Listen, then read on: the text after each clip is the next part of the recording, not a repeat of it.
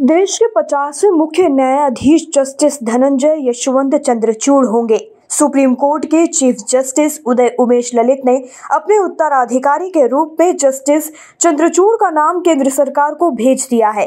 चंद्रचूड़ 9 नवंबर को chief justice बनेंगे। उनका कार्यकाल 10 नवंबर 2024 तक होगा। इससे पहले उनके पिता वाई वी चंद्रचूड़ भी देश के सोलहवें चीफ जस्टिस रह चुके हैं। जस्टिस चंद्रचूड़ के पिता यशवंत विष्णु चंद्रचूड़ देश के सोलहवें चीफ जस्टिस थे।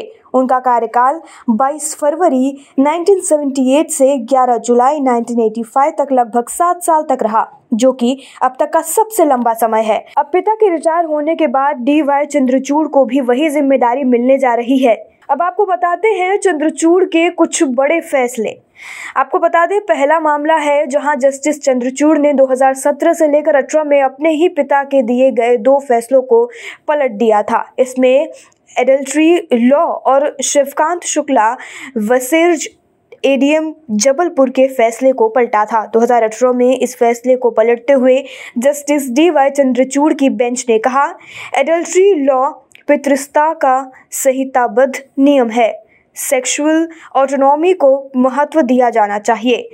ट्विन टावर तो आप सभी को याद ही होगा, जिसे 28 अगस्त को गिराया गया था। इकतीस अगस्त को सुप्रीम कोर्ट ने टावरों को तोड़ने का आदेश दिया था। इस फैसले में भी जस्टिस चंद्रचूड़ का हाथ था।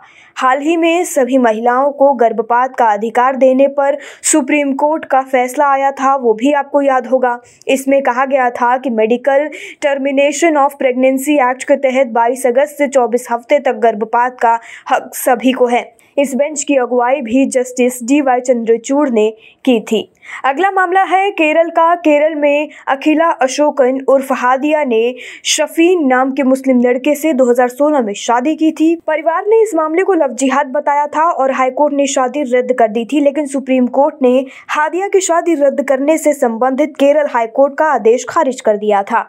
अगला मामला है, जस्टिस चंद्रचूड़ अयोध्या विवाद का फैसला करने वाले पाँच जजों की बेंच का भी हिस्सा थे। न्यायमूर्ति चंद्रचूड़ ने एक अलग सहमति वाला निर्णय दिया था।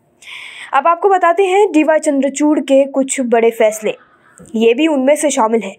मिनवरा मिल्स मामले में सुप्रीम कोर्ट ने सर्वसम्मति से फैसला सुनाया था कि संविधान में संशोधन करने की भारत की संसद की शक्ति संविधान द्वारा सीमित है। इसलिए संसद खुद को असीमित शक्ति प्रदान करने के लिए इस समिति शक्ति का प्रयोग नहीं कर सकती है।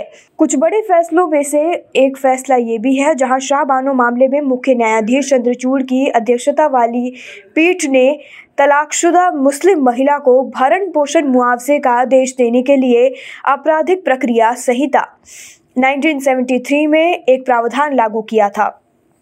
अब आपको बता दें कि कौन है यशवंत चंद्रचूड़। 11 नवंबर 1959 को जन्मे न्यायमूर्ति धनंजय यशवंत चंद्रचूड़ सुप्रीम कोर्ट के मौजूदा सिटिंग जज हैं। उन्होंने दिल्ली यूनिवर्सिटी से एलएलबी की है। उन्होंने Australian National University Harvard Law School और कई विदेशी लॉ स्कूलों में लेक्चर्स दिए हैं। उन्होंने 1988 में बॉम्बे हाईकोर्ट द्वारा सीनियर एडवोकेट के रूप में नामित किया गया था। फ़िलहाल वह सुप्रीम कोर्ट के सिटिंग जज हैं। जस्टिस डी वाई चंद्रचूड़ ने 13 मई 2016 को सुप्रीम कोर्ट में जज का पदभार संभाला था। वह सुप्रीम कोर्ट में आने से पहले इलाहाबाद हाईकोर्ट के चीफ जस्टिस रह चुके हैं। इससे पहले वो बॉम्बे हाईकोर्ट में भी काम कर चुके हैं। अब खबरें पाइए सबसे पहले हमारे मोबाइल न्यूज़ एप्लीकेशन पर।